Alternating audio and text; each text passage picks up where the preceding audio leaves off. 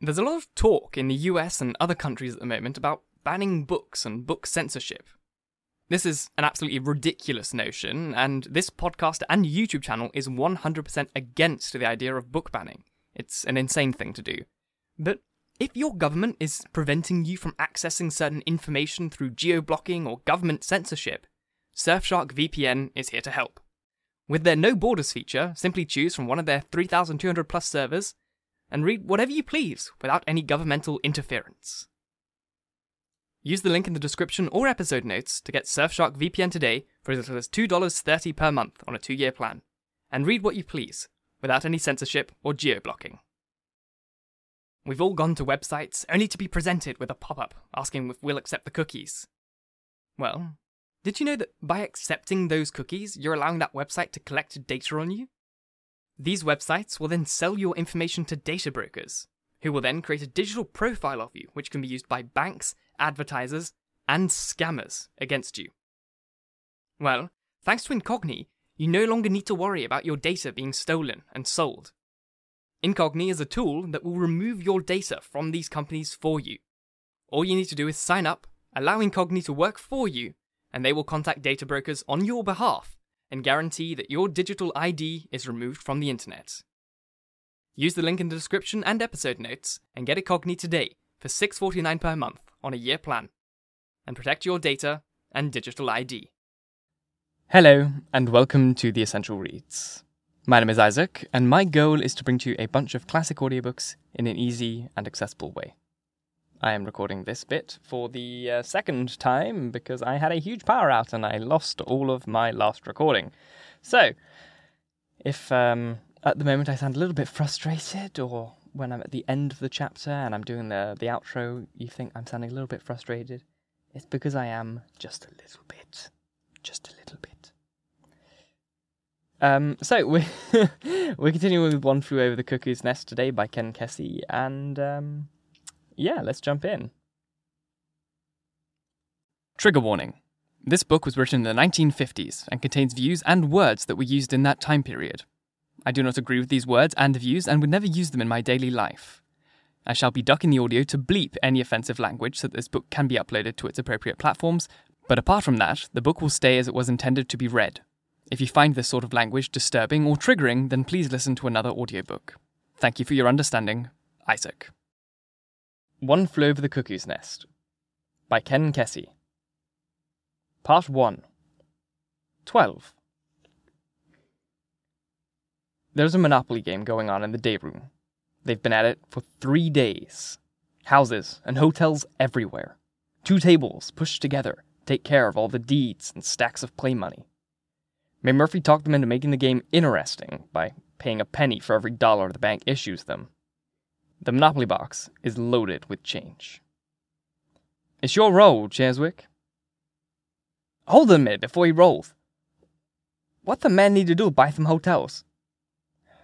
You need four houses on every lot of the same color, Martini. Now let's go, for Christ's sakes. Hold it a minute. There's a flurry of money from that side of the table. Red and green and yellow bills blowing in every direction. You buying a hotel or you playing Happy New Year, for Christ's sakes? It's your dirty roll, Cheswick. Snake Eyes. Who we, Cheswicker? Where does that put you? That don't put you on my Marvin Gardens by any chance. That don't mean you have to pay me, let's see, three hundred and fifty dollars? Bogart. What the mother thing? All over the board. Martini, you've been seeing them other things all over the board for two days. No wonder I'm losing my ass. McMurphy, I don't see how you can concentrate with Martini sitting there, hallucinating a mile a minute. Cheswick, never you mind about Martini. He's doing real good. You just come on with that 350. Martini will take care of himself. Don't we get rent from him every time he lands one of his things on our property? Hold a minute. There's so many of them. That's okay, Ma. You just keep us posted on whose property they land on. You're still the man with the dice, Cheswick. You rolled a double, so you roll again. That boy. Oh, big six. That takes me to chance. You have been elected chairman of the board. Pay every player. Burgered! Double burgered. Whose hotel is it here, for Christ's sakes, on Reading Railroad? My friend, that, as anyone can see, is not a hotel. It's a depot. Now hold it a minute. McMurphy surrounds his end of the table, moving cards, rearranging money, evening up his hotels. There's a $100 bill sticking out of the brim of his cap, like a press card. Mad money, he calls it. Scanlon, I believe it's your turn, buddy. Give me those dice. I'll blow this board to pieces. Here we go. Eleven, eleven, count me over eleven, Martini. Why, all right. Not that one, you crazy bastard. That's not my piece, that's my house. It's the same color. What's this little house doing on the electric company? That's a power station. Martini, those aren't dice you're shaking. Let him be. What's the difference? Those are a couple of houses. Four! And Martini rolls a big, let me see, a big 19. Good going, Ma. That puts you. Where your piece, buddy? Why, here it is. He had it in his mouth, McMurphy. Excellent. That's two moves over the second and third biscuit pin, four moves to the board, which takes you on to Baltic Avenue, Martini. Your own and only property. How fortunate can man get, friends? Martini's been playing three days and lit on his property practically every time. Shut up and roll, Harding. It's your turn. Harding gathers up the dice with his long fingers, feeling the smooth surface with his thumb, as if he was blind. The fingers are the same color as the dice, and look like they were carved by his other hand. The dice rattle in his hand as he shakes it. They tumble to a stop in front of McMurphy. Four, five, six, seven. Tough luck, buddy. That's another of my vast holdings. You owe me uh, two hundred dollars should about cover it. Pity. The game goes round and round to the rattle of dice and a shuffle of play money. There's long spells, three days, years, where you can't see a thing. Know where you are only by the speaker, sounding overhead like a bell buoy clanging in the fog. When I can see, the guys are usually moving around, as unconcerned as though they don't notice so much as a mist in the air. I believe the fog affects their memory in some way. It doesn't affect mine. Even McMurphy doesn't even seem to know he's been fogged in. If he does, he makes sure not to let know that he's bothered by it. He's making sure none of the staff sees him bothered by anything. He knows that there's no better way in the world to aggravate somebody who's trying to make it hard for you than by acting like you're not bothered. He keeps up his high class manners around the nurses and the black boys, in spite of anything they might say to him, in spite of every trick they pull to get him to lose his temper. A couple of times, some stupid rule gets him mad, but he just makes himself act more polite and mannerly than ever till he begins to see how funny the whole thing is. The rules. The disapproving looks they use to enforce the rules. The ways of talking to you like you're nothing but a three year old. And when he sees how funny it is, he goes to laughing. And this aggravates them to no end. He's safe as long as he can laugh, he thinks. And it works pretty fair. Just once he loses control and shows he's mad. And then, it's not because of the black boys or the big nurse and something they did, but because of the patients and something they didn't do. It happened at one of the group meetings. He got mad at the guys for acting too cagey, too chicken he called it. He'd been taking bets from all of them on the World Series coming up Friday. He had it in mind that they would get to watch the games on TV, even though they didn't come on during the regulation TV time. During the meeting, a few days before, he asked if it wouldn't be okay if they did the cleaning work at night during TV time and watched the games during the afternoon. The nurse tells him no, which is about what he expected. She tells him how the schedule has been set up for a delicately balanced reason that would be thrown into turmoil by the switch of routines. This doesn't surprise him, coming from the nurse. What does surprise him is how the acutes act when he asks them what they think of the idea. Nobody says a thing. They're all sunk back out of sight, in little pockets of fog. I can barely see 'em. Now look here, he tells them, but they don't look. He's been waiting for somebody to say something, answer his question. Nobody acts like they heard it. Look here, damn it, he says when nobody moves. There's at least twelve of you guys, I know myself, got a little personal interest who wins these games. Don't you guys care to watch them? I don't know, Mac, Scanlon finally says. I'm pretty used to seeing that six o'clock news. And if switching times would really mess up the schedule as bad as Miss Ratched says, hell with the schedule! You can get back to the bloody schedule next week when the series is over. What do you say, buddies? Let's take a vote on watching the TV during the afternoon instead of at night. All those in favor? Aye, Cheswick calls out and gets to his feet.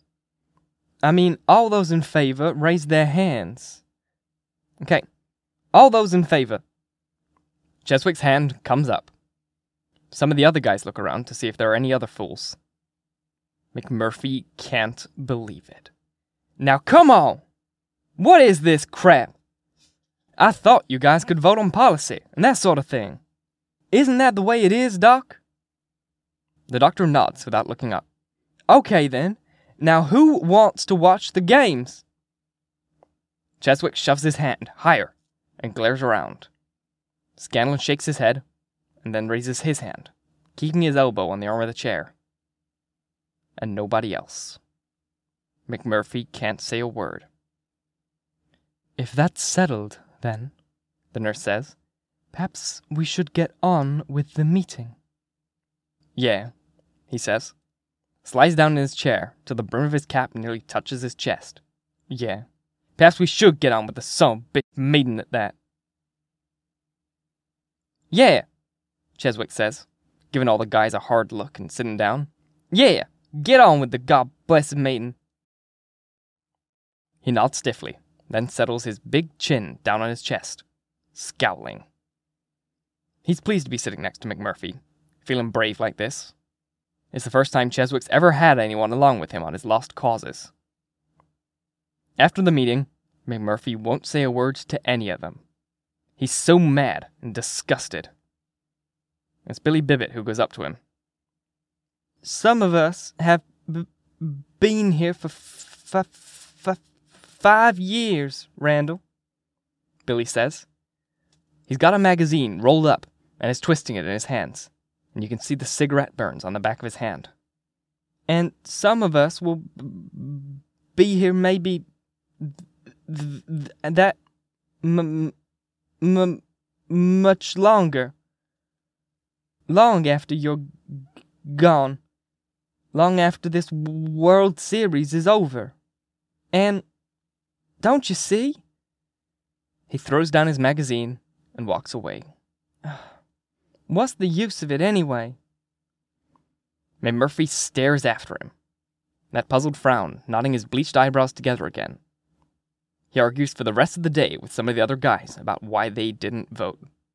But they don't want to talk about it, so he seems to give up. Doesn't say anything about it again till the day before the series starts. Here it is, Thursday, he says, sadly shaking his head. He's sitting on one of the tables in the tub room, with his feet on the chair, trying to spin his cap around on one finger. Other acutes mope about the room and try not to pay any attention to him. Nobody will play poker or blackjack with him for money anymore. After the patients wouldn't vote, he got mad and skinned them so bad at cards, they're all so in debt they're scared to go any deeper. And they can't play for cigarettes because the nurse started making the men keep their cartons on the desk in the nurse's station, where she doles them out one pack a day. Says for their health, but everyone knows it's to keep McMurphy from winning them all at cards. With no poker or blackjack, it's quiet in the tub room. Just the sound of the speaker drifting in from the day room. It's so quiet you can hear the guy upstairs and disturbed climbing the wall, giving out the occasional signal, loo loo loo, a bored, uninterested sound. Like a baby yells itself to sleep. Thursday, McMurphy says. Woo! Yells the guy upstairs. That's Rawler, Scanlon says, looking up at the ceiling. He don't want to pay any attention to McMurphy. Rawler the Squawker.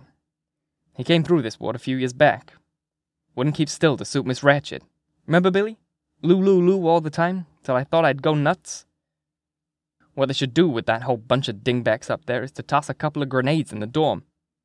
They're no use to anybody. And tomorrow is Friday, McMurphy says. He won't let Scanlon change the subject. Yeah, Cheswick says, scowling around the room. Tomorrow is Friday. Harding turns a page of his magazine. And that'll make nearly a week our friend McMurphy has been with us without succeeding in throwing over the government. Is that what you're saying, Cheswiggle? Lord, to think of the chasm of apathy into which we have fallen. A shame. Pitiful shame. Hell with that, McMurphy says. What Cheswick means is that the first series game is going to be played on TV tomorrow. And what are we going to be doing? Mopping up this damn nursery again. Yeah, Cheswick says. Oh, Mother Ratched's therapeutic nursery. Against the wall of the tub room, I get a feeling like a spy. The mop handle in my hand is made of metal instead of wood. Metal's a better conductor, and it's hollow. There's plenty of room inside to hide a miniature microphone. If the big nurse is hearing this, she'll really get Cheswick. I take a hard ball of gum from my pocket and pick some fuzz off it and hold it in my mouth till it softens. Let me see again, McMurphy says. How many of you birds will vote with me if I bring up that time switch again? About half the acutes nod yes. A lot more than would really vote. He puts his hat back on his head and leans his chin in his hands. I tell you, I can't figure it out. Harding, what is wrong with you? For crying out loud, you afraid if you raise that hand, though Buzzard'll cut it off. Harding lifts his one thin eyebrow. Perhaps I am. Perhaps I am afraid she'll cut it off if I raise it. What about you, Billy? Is that what you're scared of? No, I, I don't think she'd d- d- d- do anything, but. He shrugs and sighs and climbs up on the big panel that controls the nozzle on the shower. Perches up there like a monkey. But I don't think a vote would would would do any good. Not in the l- long run. It's just n- no use, Mac. Do any good? Uh, oh, wait! It'd do you birds some good just to get the exercise lift in that arm. It's still a risk, my friend. She always has the capacity to make things worse for us. A baseball game isn't worth the risk. Harding says. Who the hell says so? Jesus, I haven't missed a World Series in seven years. Even when I was in the cooler one September, they let us bring in a TV and watch the series. They'd have a riot on their hands if they hadn't. I just may have to kick that damn door down and walk to some bar downtown to see the game. Just me and my buddy Cheswick. Now that's a suggestion with a lot of merit, Harding says, tossing down his magazine. Why not bring that up for a vote in meeting tomorrow? Miss Ratched, I'd like to move that the ward be transported en masse to the idle hour for beer and television. I'd second that notion, Cheswick says. Damn right. The hell with that en masse business, McMurphy says. I'm tired of looking at you bunch of old ladies. When me and Cheswick bust out of here, I think, by God, we're gonna nail the door shut behind us. You guys better stay behind. Your mama probably wouldn't let you cross the street. Yeah, is that it? Fredrickson has come up behind McMurphy. You're just gonna raise one of those big He Man boots of yours and kick down the door. A real tough guy. McMurphy don't hardly look at Fredrickson. He's learned that Fredrickson might act hard boiled now and then, but it's an act that folds under the slightest scare. What about it, He Man? Fredrickson keeps on. Are you going to kick that door down and show us just how tough you are? No, Fred. I guess not. I wouldn't want to scuff up my boot. Yeah? Okay, you've been talking so big. Just how would you go about busting out of here? Well, I guess I could knock the mesh out of one of these here windows with a chair. And then if I took a notion. Yeah. Yeah? You could, could you? Knock one right out? Okay. Let's see you try. Come on, He Man. I bet you ten dollars you can't do it. Don't bother trying, Mac, Cheswick says. Frederick knows you'll just break the chair and end up on Disturbed. First day we arrived on here, we was given a demonstration about these screens. They're specially made. A technician picked up a chair just like that one you got your feet on and beat the screen till the chair was nothing more but kindling wood. Didn't hardly dent the screen. Okay, then, Murphy says, taking a look around him. I can see he's getting more interested. Hope the big nurse isn't hearing this. He'll be up and disturbed in an hour.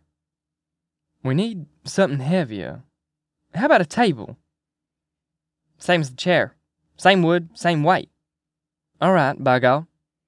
Let's just figure out what we have to toss through the screen to bust out. And if you birds don't think I'd do it if I ever got the urge, then you got another thing coming. Okay. Something bigger than a table or a chair. But if it was not, I might throw that fat coon through it. He's had enough. Much too soft, Harding says. He'd hit the screen and would dice him like an eggplant. How about one of the beds? A bed's too big, even if you could lift it. It wouldn't go through the window. I could lift it all right. Well, hell, right over there you are. That thing Billy's sitting on. That big control panel with all the handles and cranks. That's hard enough, ain't it? And damn well should be heavy enough. Sure, Fredrickson says. That's the same as you kicking your foot through the steel door at the front. What be so wrong with using the panel? It don't look nailed down. No, it's not bolted. There's probably nothing holding it but a few wires. But look at it, for Christ's sakes. Everybody looks. The panel is steel and cement, half the size of one of the tables. Probably weighs 400 pounds. Okay, I'm looking at it. It don't look any bigger than hay bales I've bucked onto truck beds. I'm afraid, my friend, that this contravenance will weigh a bit more than your bales of hay. About a quarter ton more, I'd bet, Fredrickson says. He's right, Mac, Cheswick says. It'd be awful heavy. Hell, you birds telling me you can't lift that dinky little gizmo? My friend, I don't recall anything about psychopaths being able to move mountains in addition to their other noteworthy assets. Okay, you say I can't lift it. Well, by God. McMurphy hops off the table and goes to peeling off his green jacket. The tattoos sticking half out of his t shirt jump around the muscles on his arm. Then who's willing to lay five bucks? Nobody's gonna convince me I can't do something till I try it. Five bucks. McMurphy, this is as foolhardy as your bet about the nurse. Who got five bucks they want to lose? You hit or you sit. The guys all go to signing liens at once. He's beat them so many times at poker and blackjack, they can't wait to get back at him. And this is a certain sure thing. I don't know what he's driving at. Broad and big as he is, it'd take three of him just to move that panel. And he knows it. He can just look at it and see he probably couldn't even tip it, let alone lift it. It'd take a giant to lift it off the ground. But when the acutes get all their IOUs signed, he steps up to the panel and lifts Billy Bibbit down off of it, spits in his big, calloused palms, and slaps them together. Rolls his shoulders. Okay, stand out of the way. Sometimes when I go to exerting myself, I use up all the air nearby and grown men faint from suffocation. Stand back. There's liable to be cracking cement and flying steel. Get the women and kids someplace safe. Stand back. By golly, he might just do it, Cheswick mutters. Sure, maybe he'll talk it off the floor, Fredrickson says. More likely he'll acquire a beautiful hernia, Harding says. Come on now, McMurphy. Quit acting like a fool. There's no man that can lift that thing. Stand back, sissies. Using my oxygen. McMurphy shifts his feet a few times to get a good stance, wipes his hands on his thighs again, then leans down and gets a hold of the levers on each side of the panel. When he goes to straining, the guys are hooting and kidding him. He turns loose and straightens up and shifts his feet around again. Giving up, Fredrickson grins. Just limbering up. Here goes the real effort. Grabs the levers again. And suddenly, nobody's hooting at him anymore. His arms commence to swell, and the veins squeeze up to the surface. He clenches his eyes, and his lips draw away from his teeth. His head leans back, and the tendons stand out like coiled ropes running from his heavy neck down both arms to his hands. His whole body shakes with strain as he tries to lift something he knows he can't lift. Something everybody knows he can't lift. Just for a second, we hear cement grind at our feet, we think, by golly, he might just do it. Then his breath explodes out of him, and he falls back, limp, against the wall. There's blood on the levers where he tore his hands. He pants for a minute against the wall, with his eyes shut. There's no sound but his scraping breath. Nobody's saying a thing. He opens his eyes and looks around at us. One by one, he looks at the guys, even at me. And then he fishes in his pocket for all the IOUs he won in the last few days at poker. He bends over the table and tries to sort them, but his hands are froze into red cloth and he can't work the fingers.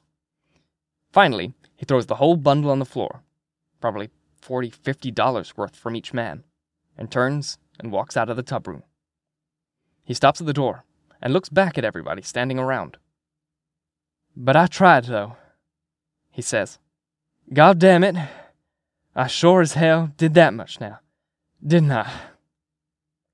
And walks out and leaves those stained pieces of paper on the floor for whoever wants to saw through them.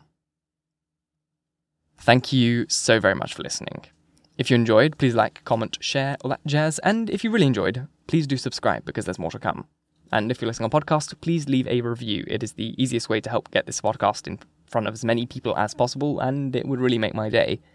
And if you really want to support me, in the description box of uh, this YouTube video and in the description box of the podcast episode, you will find links to join the show and it's a way where you can just do a monthly donation to me, and it is the easiest way to support me in turning this not just from a hobby, but into my full time job with as few ads as possible.